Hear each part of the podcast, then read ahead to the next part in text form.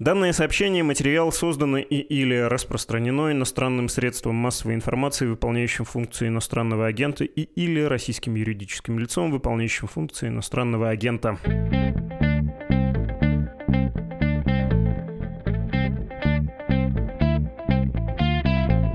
Здравствуйте, это подкаст «Что случилось?» о новостях, которые долго остаются важными. Меня зовут Владислав Горин, и здесь адвокат, участник правозащитного проекта «Сетевые свободы» Станислав Селезнев. Здравствуйте, Станислав. Здравствуйте, Владислав. Говорить мы с вами будем о составлении папочек электронных на людей в России, в первую очередь на неблагонадежных, политически неблагонадежных, к числу которых с недавних пор относятся и украинцы. На этом месте, наверное, должна быть шутка про то, что побежден нацизм и не принимаются в России категорические теории о санкциях за факт принадлежности к какой-либо нации, но, кажется, это уже совсем избитый прием, такие шутки даже в мрачном таком саркастическом порядке приводить. Вообще нам с вами предстоит разговор в духе старого мема «Киберпанк», который мы заслужили. Когда мы будем говорить про технологии, в данном случае про технологии слежки, которые новые, а вот полицейские кители, они, знаете, все того же приземленно немаркого цвета. УВД все такие же обшарпанные, люди там сидят э, все те же, с теми же методами. Можете объяснить для начала смысл слова «профайлинг»? Нам этот термин пригодится. Да, совершенно правильный вопрос. Сначала нужно разобраться с понятиями, конечно же. Профайлингом в работе полиции и других силовых структур мы называем метод сбора максимально возможного количества информации о потенциальных преступниках или правонарушителях. При этом сбор данных осуществляется в отношении не отдельных людей, а целевых групп, представители которых, по мнению, естественно, сотрудников полиции, по мнению политиков, властей или в силу каких-то существующих предубеждений нередко – чаще всех совершают правонарушения, чаще всего. И в результате объектом внимания многие люди становятся не потому, что совершили, совершают или даже готовятся совершить правонарушение, а только лишь в силу принадлежности вот к этой самой целевой группе. И вопрос о целевых группах как раз является самым интересным, и его-то мы в нашем исследовании и рассматриваем. Исследование, о котором вы говорите, выражено в докладе сетевых свобод. Он вышел сегодня. Я хотел бы процитировать из начала небольшой кусочек. Звучит это так. В июле этого года провалились планы МВД создать систему, которая должна была интегрировать разрозненные региональные и ведомственные банки данных и полицейские базы. Система, которую назвали IBF 2.0, где F — это федеральная, призвана была заменить морально устаревшую систему IBDF, созданную еще в конце прошлого века и объединяющая автономные полицейские базы ИБДР. R значит региональная. Давайте я вас так спрошу, почему-то веселят меня эти аббревиатуры. Когда вот эта новая суперсистема ИБДФ 2.0 была замыслена, каким образом она должна была выглядеть, сколько должно было все это стоить, и как увязываться с базами не только внутри России, но и с базами в других странах, дружественными, как сейчас говорят? Необходимо пояснить, что сами по себе региональные базы данных, полицейские базы данных существуют уже десятки лет. Они существовали и 10 лет назад, и 20, и в 90-е годы они начали формироваться. Собственно, с тех самых пор, как учет поднадзорного, так сказать, контингента людей, которые попадали в поле зрения сотрудников правоохранительных органов. Весь этот учет начал переводиться с картонных карточек в более-менее цифровые форматы. На сегодняшний день база ИБД-Р информационная база данных, очень просто это расшифровывается аббревиатура, региональная, поэтому так она называется, ИБДР, существует в каждом, естественно, регионе, в каждом субъекте Российской Федерации. И по большому счету технологии, которые применяются, представляют собой ну, с некоторой долей эволюции порядки, методики, разработанные еще на самом деле в э, прошлом веке, в середине, в конце прошлого века, только переведенные, скажем так, более-менее удобные для использования сотрудниками интерфейс. Но интерфейс, опять же, не то, что мы с вами привыкли видеть в современном дизайнерском решении, но табличный процессор, так называемый, родом из 90-х годов, с множеством, множеством, множеством текстовых данных, множеством пронумерованных полей, заполнение которых в немалой части занимает а, свободное время сотрудников, а, в том числе правоохранительных органов. Так называемая работа на статистику. Ну, без этого, в общем, на самом деле никуда не уйти, этим занимаются правоохранительные органы в любой стране, и само по себе это не является чем-то необычным или чем-то предосудительным. Это нормальная часть работы организации, которая работает с огромным количеством данных, тем или иным образом эти данные обрабатывает, так что здесь мы не высказываем какой-либо критики. Однако самое интересное появляется, заинтересовала нас эта система в связи с тем, что в 2020 году 245 миллионов рублей было выделено компании АМГ «Бизнес-решения», которой в течение 2021-2022 годов необходимо было разработать новый уровень, вывести все эти учетные базы на новый уровень и объединить их в единую федеральную базу вертикального подчинения. Что интересно здесь? Интересно здесь то, что фактически единая база исключала немалую долю контроля со стороны региональных полицейских начальников, это раз, и давала возможность, наконец-то, единому центру видеть, что происходит в всех субъектах федерации. По большому счету, отсутствие такой базы до сих пор, настоящего времени, приводит к ошибкам, естественно, в принятии решений, приводит к тому, что данные, которыми обладают сотрудники там, центрального аппарата различных наших правоохранительных органов, могут в значительной степени отличаться от тех данных, которые по факту собираются на Земле. Потому что выгрузка происходит не единомоментно, база не единая, выгрузки, соответственно, происходят по требованию из центра по указанию от местного полицейского начальника. Ну и, соответственно, все это, естественно, не отвечает современным реалиям. Что тут тревожного и почему в вашем докладе сказано, и тут нужно повторить, что вы там пишете, что пока эта суперсистема не создана, но тем не менее, точнее, однако, и тут я цитирую документ, даже существующие ресурсы позволяют полиции и спецслужбам собирать и использовать колоссальный массив сведений о гражданах, в том числе регулярно пополнять досье неблагонадежных лиц и групп. Что тревожного тут для нас с вами и для всех, кто не работает в органах? А, значит, что тревожно? Во-первых, о пользе мы уже, можно сказать, упомянули. Контроль действительно над данными относительно лиц, которые уже когда-либо ранее совершали какие-то запрещенные деяния. Но дело в том, что кроме сведений о совершении каких-то противоправных деяний, поступают сведения, что в эти базы включаются сведения о расовой принадлежности. Именно этим вызваны случаи выдергивания, скажем так, из толпы лиц какой-то не титульной национальности в том или ином регионе. Причем эта национальность может меняться в зависимости от того, кто интересует, в общем, сотрудников полиции. То есть исключительно по национальному признаку. Далее в этих базах включаются сведения о политических предпочтениях.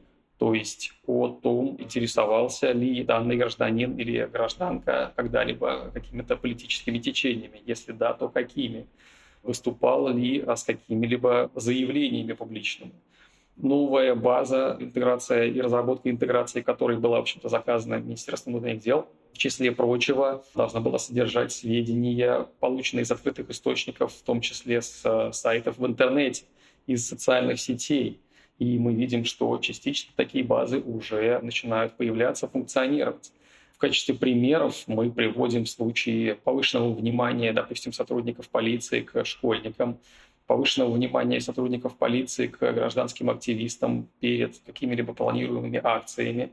Мы приводим случаи повышенного внимания сотрудников полиции к политическим активистам, ну, собственно, и официальные данные, и официальные публикации, сбор подобной информации подтверждают. При этом необходимо учесть, что и Конституция Российской Федерации, и э, международные соглашения, в том числе документы ООН, из Организации Объединенных Наций Российской Федерации никаким образом не исключалось, не планируют, насколько нам известно.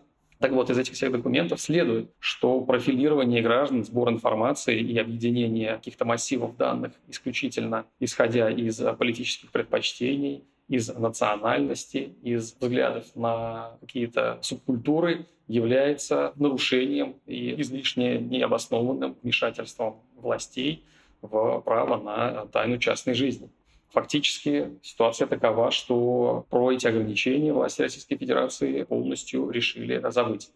У вас там есть, может быть, уже экзотический звучащий пример к слову про расу, как в некоторых регионах были установки полицейским обращать внимание на кашляющих людей азиатской внешности, ну, то есть где, казалось бы, Китай и где, казалось бы, эти совершенно смешные, тем более сейчас кажущиеся смешными страхи перед тем, что люди из Китая переносят что-то, да, но вот это было, причем вполне официальной практикой, если вдуматься, довольно тревожная вещь. А можно я вас так спрошу, если говорить только про граждан России, кто эти неблагонадежные, как ими стать, или мы уже с вами являемся, разговаривая в подкасте «Медузы», неблагонадежными, мы уже где-то на карандаше, поскольку появлялись вот в таком СМИ?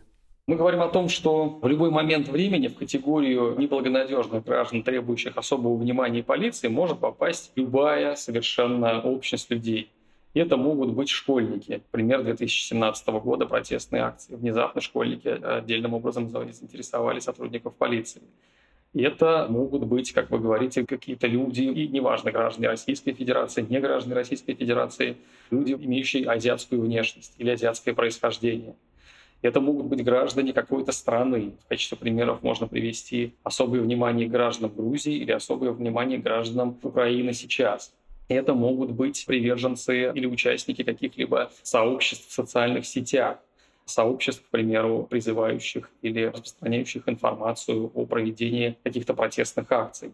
Это могут быть люди, которые привлекали внимание властей какими-то иными образами. То есть мы видим, что автоматизация профайлинга позволяет подобную практику распространять крайне быстро, молниеносно и на всю достаточно большую территорию Российской Федерации. То есть если до внедрения вот этой базы, о которой мы говорим, до внедрения единых баз, все зависит, в общем-то, внимание и последствия профилирования зависит от решения какого-то регионального, допустим, полицейского начальника, ну и ограничивается, как правило, этой самой территорией, то в случае внедрения единой базы получения властями незамедлительно сведений о перемещениях, выездах, публикациях в социальных сетях определенной группы людей, сразу же создает очень большой массив данных, причем собранные не на основании причастности к какой-либо противоправной деятельности, но на основании одного лишь предположения интереса к э, какой-то социальной группе. То есть фактически власти получают таким образом техническую возможность выбирать социальные группы для того, чтобы умалять их права, возможности, повышать к ним внимание, отслеживать их перемещения в автоматизированном режиме. Мы же говорим о том, что разрабатывается и включается интеграция всех существующих баз, которые сейчас являются разрозненными фактически желание какого-то полицейского начальника или сотрудника при использовании камер видеонаблюдения показать, где сейчас в данный момент находятся, к примеру, все граждане этой страны или все последователи какого-то определенного политического течения. Куда они последний раз выезжали э, в настоящий момент, где находятся, где последний раз были зафиксированы при, при помощи камер видеонаблюдения, какие заказы делали в каких-то отелях или службах э, бронирования билетов. Вот, собственно, о чем мы говорим. До этого еще далеко, но в эту сторону движется. Нет, в том-то и дело, мы говорим о том, что до этого совсем недалеко, и эта база должна была быть включена в работу уже к осени 2022 года. И только спор между заказчиком и подрядчиком, то есть между госорганом и разработчиком этой системы, может быть отсутствие финансирования, может быть не очень оперативное исполнение, привел к тому, что данная система имплементирована до сих пор не была. Буквально месяц назад завершился арбитражный спор между заказчиком и подрядчиком, и заказчик расторг этот самый контракт. Заказчик — это дочернее предприятие Министерства внутренних дел. Но там, в общем, есть и другие претенденты. Видимо, все будет сделано просто не очень быстро. Простите за то, что пытаюсь это все визуализировать, что ли, но вот для примера, если я живу не в столице, на митинги не попадаю даже случайно, что мне нужно, чтобы меня взяли, как э, говорилось в докомпьютерную эпоху, на карандаш, и чтобы вот эта виртуальная электронная папка на меня росла, пухла, я бы про это даже не знал, и, скорее всего, не мог бы ничего сделать с тем, чтобы она была удалена, я должен репостнуть, да, что-то не то в отечественной соцсети. Например, да. Мы приводим в своем исследовании эпизоды политически мотивированного сбора данных через социальные сети. Ну, в частности, речь идет о самой крупнейшей и популярной в России социальной сети ВКонтакте. Мы приводим несколько примеров, в ходе которых полицейские, сотрудники правоохранительных органов, сотрудники ФСБ получали данные от почтовых серверов, от социальных сетей в отношении людей, которые тем или иным образом интересовали их. То есть это, может быть, это активисты структуры Алексея Навального, это журналисты интернет-изданий, это участники протестных акций. То есть э, все эти люди, тем или иным образом, хотя бы единственный раз привлекшие внимание правоохранительных органов, таким образом могут уже попадать, что называется, на карандаш, но теперь это уже не на карандаш, а на курсор. И теперь уже сотрудники правоохранительных органов собирают сведения причем годами собирают сведения даже о законной политической деятельности, о каком-то активизме, и при этом эти сведения зачастую становятся не просто какими-то записями в реестрах, папках или каких-то базах данных. В нашем же исследовании мы приводим примеры воздействия этой системы профайлинга. К примеру, недопуск на футбольный матч или сбор сведений о законной политической деятельности и требование сдавать отпечатки пальцев задержание в соответствии с указаниями системы идентификации и распознавания лиц исключительно в связи с тем, что ранее гражданин попадал в какой-то профайлинг, допустим, центров по противодействию экстремизму. Что насчет украинцев? Как они стали неблагонадежными? Пишу тут в кавычках, это точнее произношу, подразумевая, что кавычки были бы, если бы это было написано. Откуда про это известно, что они попали в категорию неблагонадежных? Что с гражданами этой страны, оказавшимися в России? Верно ли говорить, что значительная их часть находится, если не в ситуации постоянной слежки, то вот в ситуации этого непрестанного сбора сведений, которые вы описали? Мы описываем те факты, которые стали известны из э, публичных источников. А именно, начиная с 24 февраля 2022 года, в публичных источниках стали появляться сообщения о задержании граждан Украины, которые покупали билеты, о задержании граждан Украины, которые регистрировались в отелях, в хостелах, в каких-то местах заселения. Дело в том, что существуют, естественно, и об этом мы тоже говорим, базы данных, которые позволяют получать оперативные сведения сотрудникам правоохранительных органов о покупке билетов, о регистрации по месту пребывания, ну и, собственно, в конце февраля, даже 28 февраля, Федеральная служба безопасности официально признала, что подозревает граждан Украины в шпионаже а этническим украинцам с российским гражданством может грозить наказание по статье о государственной измене. С конца февраля мы начали получать сообщения о снятии с автобусов а, граждан Украины, о применении к ним какого-то административного принуждения, то есть э, массового привлечения к ответственности по статье о хулиганстве. Эта статья удобна тем, что позволяет применять такое наказание, как административный арест. Административный арест, в свою очередь, влечет за собой сбор дополнительного объема данных, а именно фотографирование и дактилоскопирование. При этом производились опросы относительно выяснения политических взглядов, осмотра мобильных телефонов, копирование содержимого мобильных устройств. То есть э, фактически с конца февраля мы получаем информацию о том, что власти ведут деятельность, которую можно сравнить с интернированием в ходе военных действий каких-то. То есть определенное профилирование граждан относительно отношения к некоему государству либо нации, ну и ограничения в правах и сбор дополнительной какой-то информации исключительно на этом основании. Вы знаете, чешется, и простите, что сделаю это при вас, почешу, спрошу, вот когда вы представляете, как это устроено, как это делается, и смотрите, точнее, смотрели на днях новости об убийстве Дарьи Дугиной, конкретно про подозреваемую в ее убийстве, которая, по версии ФСБ, в компании своей 12-летней дочери заложила бомбу под автомобиль Дугиной, а потом скрылась из Российской Федерации, как буквально Джеймс Бонд на резвом автомобиле британской марки. Вы что думали в этот момент? У меня возникает мысль о том, что это очередной пример тотальной неэффективности подобного тотального контроля и сбора информации поскольку эффективен он фактически против законопослушных граждан, которые на самом деле нигде не скрываются и действительно позволяют собирать о себе необходимую информацию. А что касается случаев реальной работы, то есть каких-то сведений о том, что создание тотальных баз данных, которые содержат огромное количество информации о людях, каких-то сведений о реальном применении технологий распознавания лиц, несмотря на огромные, многомиллионные, если даже не сказать миллиардные затраты, мы не видим по большому счету фактически система контроля, система слежения и система распознавания лиц, и система вот этого профилирования, этнического профилирования, политического профилирования, какого бы то ни было еще профилирования, существуют и применяются в отношении граждан, которые всегда в 100% случаев ведут себя абсолютно законопослушно, но в некоторых случаях для того, чтобы собрать, скажем так, статистику сотрудникам правоохранительных органов, в отношении них можно проводить какие-то оперативные мероприятия. Тогда же, когда речь заходит о раскрытии каких-то реальных преступлений, мы видим исключительно сообщения абстрактного характера. К примеру, от Департамента информационных технологий Москвы. За там, два года действия или за год действия системы распознавания лиц было задержано более нескольких сотен каких-то нарушителей. Каких именно нарушителей, преступников, совершивших какие именно преступления, административных правонарушителей, по каким статьям, или, может быть, просто речь идет о нарушителях билетного какого-то режима. Мы не знаем, никаких фактических сведений по большому счету нет.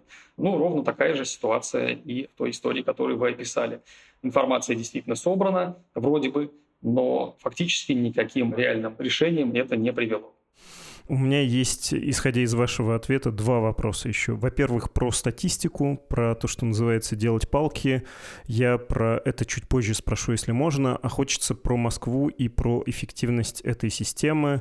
В вашем докладе сказано, что такая система открывает возможности для превентивных задержаний неблагонадежных людей, создает необходимые условия для массовых политических репрессий. Даже если подобный сценарий реализован не будет, само существование ее оказывает сильный охлаждающий эффект, подавляя публичную дискуссию дискуссию, вытесняя критиков власти из правового поля и создавая условия для криминализации взглядов и мнений. Понятно, что это в первую голову все относится к Москве, потому что и база тут лучше, в том числе система распознавания лиц. Ну и политическая активность в столицах происходит, включая Россию, в Москве. Основная. В BBC сегодня Андрей Захаров описал, как работает эта система, про то, что система распознавания лиц в Москве не едина, их там, по сути, четыре, четыре алгоритма, там есть э, в той статье по-своему смешные моменты, что одна из этих систем может определять эмоции, включая злость, страх, грусть, радость, удивление. Я сразу подумал, что в таком случае можно в неблагонадежные записывать всех пассажиров московского метро с утра, особенно те, кто едет по фиолетовой ветке. Вот у них реально у всех на лицах злость, страх, грусть. Но так вот, я хотел вас спросить про эффективность этой московской системы. Насколько она, можно ли это оценить, известно ли вам, работает по прямому назначению, ну то есть э, борется с преступностью, а насколько она занята политическим сыском. Вот этот процент э, задействования ее ресурсов в том, чтобы участковый пришел к какому-нибудь активисту или журналисту накануне митинга и сказал, не ходите сегодня никуда и в метро не ездите, а то задержим. Какое количество, можно ли оценить ее ресурсов, тратиться на это?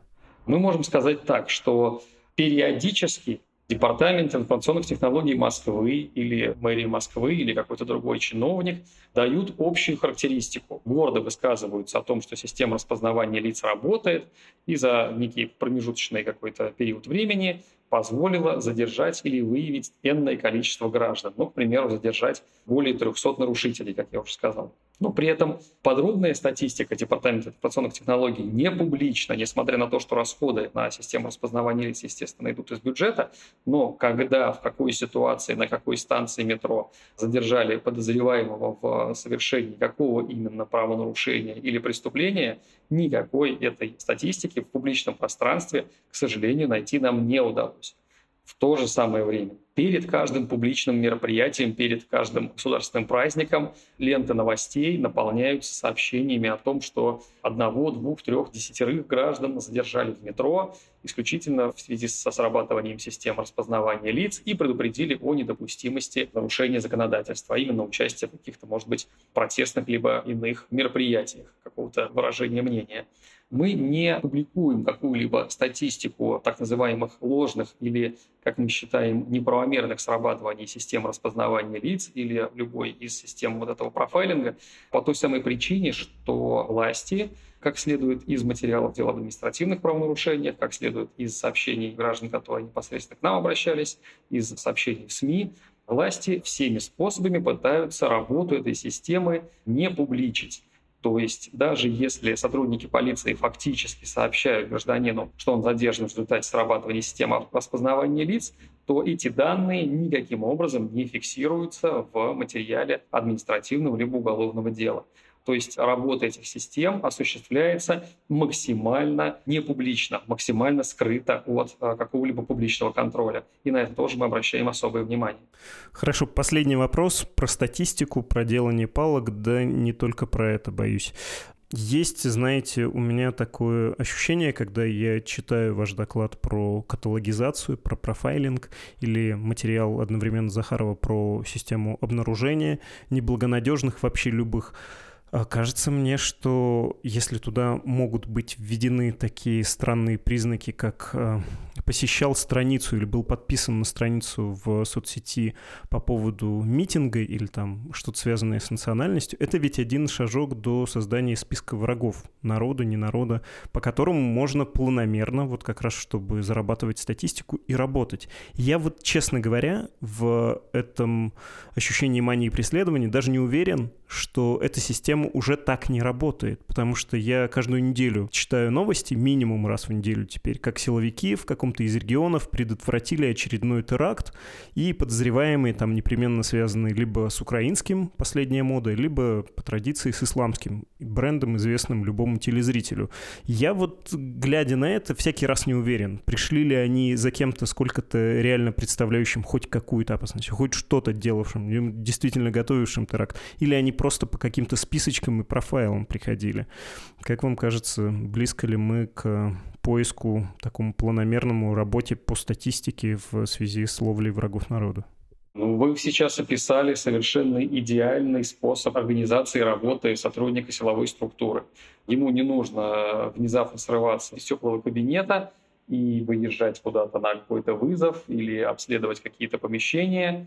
Достаточно лишь взять отобранной нейросетью, ну или как минимум некой выборкой, пусть даже по какой-то примитивной базе данных лиц, сформировать себе списочек на неделю вперед, ну и полномерно запросить по каждому из них, из этих фамилий, ходатайствовать в суд о проведении обыска, запросить соответствующие документы, запросить сотрудничество и поддержку, силовую поддержку силового подразделения, ну и аккуратненько, спокойненько по этому списку пройтись. Это, естественно, очень удобно, это, естественно, прекрасно с точки зрения и организации рабочего процесса, и с точки зрения статистики. И действительно, в этом случае граждане из этого списка представляют собой уже, в общем-то, не каких-то конкретных злодеев, а некие просто единицы, цифры в статистике, которые необходимо отработать.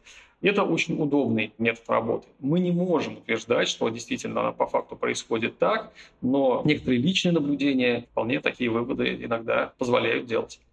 Ужасное будущее наступило. Не знаю, не хочу никого с этим поздравлять, но и пугать, видимо, тоже бесполезно, раз оно уже с нами. Спасибо вам большое, дорогой Станислав.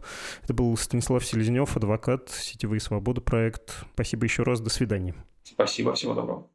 Кстати, хочу обратиться к слушателям. Вчера у нас был выпуск довольно длинный про Евгения Ройзмана, а ночью у «Медузы» случился сбой. Технически в комментариях на платформах я видел, как вы об этом писали, что не грузится файл. Это наша вина. Утром дорогой техотдел все починил.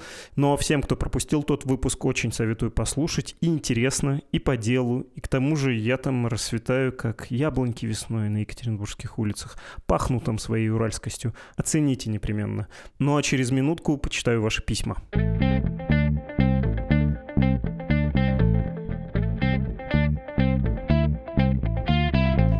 Так, открываю почту. Напоминаю, что писать письма можно на адрес подкаста собакамедуза.io. И листая, могу сказать, что вот есть предложение про Чехию сделать подкаст, про демографию в России. И о том и о другом обещаю подумать. Поищем фокус.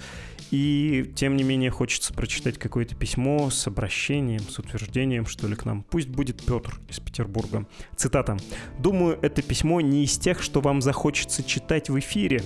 А, вот вы и ошиблись. Письмо продолжается. Что случилось, я слушаю давно, еще с прошлой мирной жизни. Тогда это был информативный подкаст с содержательными, интересными выпусками, откуда я узнавал новости, которых не слышал больше нигде, и с гостями, иногда необычными, иногда с громкими именами. Сейчас мне стало казаться, что ради выхода очередного эпизода каждый день информация размазывается все более тонким слоем. Часто содержание получасовой беседы сводимо к 3-5-7 утверждениям, умещающимся в одном однострочном предложении каждое. Особенно заметным это, мне кажется, в эпизодах с участием редактора отдела «Разбор», а может это я только привык к вашему формату, а всем остальным нормально, или может все из-за сезона летних отпусков, когда не затащить в подкаст человек калибра проректора легендарного Европейского университета. Дорогой Петр, во-первых, если в подкасте есть 5, а тем более 7 смысловых точек, я очень рад, что у нас настолько не бессмысленные выпуски. Это во-первых. Во-вторых, текст, а вы говорите, что читать можно быстрее и проще, он, в принципе, так и устроен. Он более информативен, требует меньше времени, но, согласитесь, есть некоторое удовольствие и в человеческой беседе, в человеческом голосе. Кроме того, иногда ты идешь, едешь, и тебе удобно слушать, а не читать Ну, то есть по поводу размазывания информации обещаю обращать внимание, но в целом, кажется, информативность не сильно разбавилась. Вы критикуете Дмитрия Кузнеца из отдела «Разбор» на мой вкус. Он про войну говорит всегда дельно и очень хорошо суммирует то, что происходит. Лично мне часто его рассказ даже понятнее его текстов, поклонником которых я тоже являюсь. Что вам могу посоветовать? Ну, во-первых, поверить мне, что я буду стараться поменьше воды допускать в наших выпусках. А во-вторых, вы можете слушать подкаст «Что случилось» на YouTube. Там есть метки хронометража. И если вам какой-то смысловой блок не интересен, вы можете кликать на другую часть, перескакивать. Ни вы, дорогой Петр, ни другие слушатели не спрашивают в своих письмах, как же, как же отправить деньги Медузе, но я отвечу на этот висящий в воздухе вопрос через странички support.meduza.io и save.meduza meduza.io, конечно же. Это был подкаст «Что случилось?» о новостях, которые долго остаются важными. И до встречи в соседних папочках электронного каталога. Тьфу-тьфу.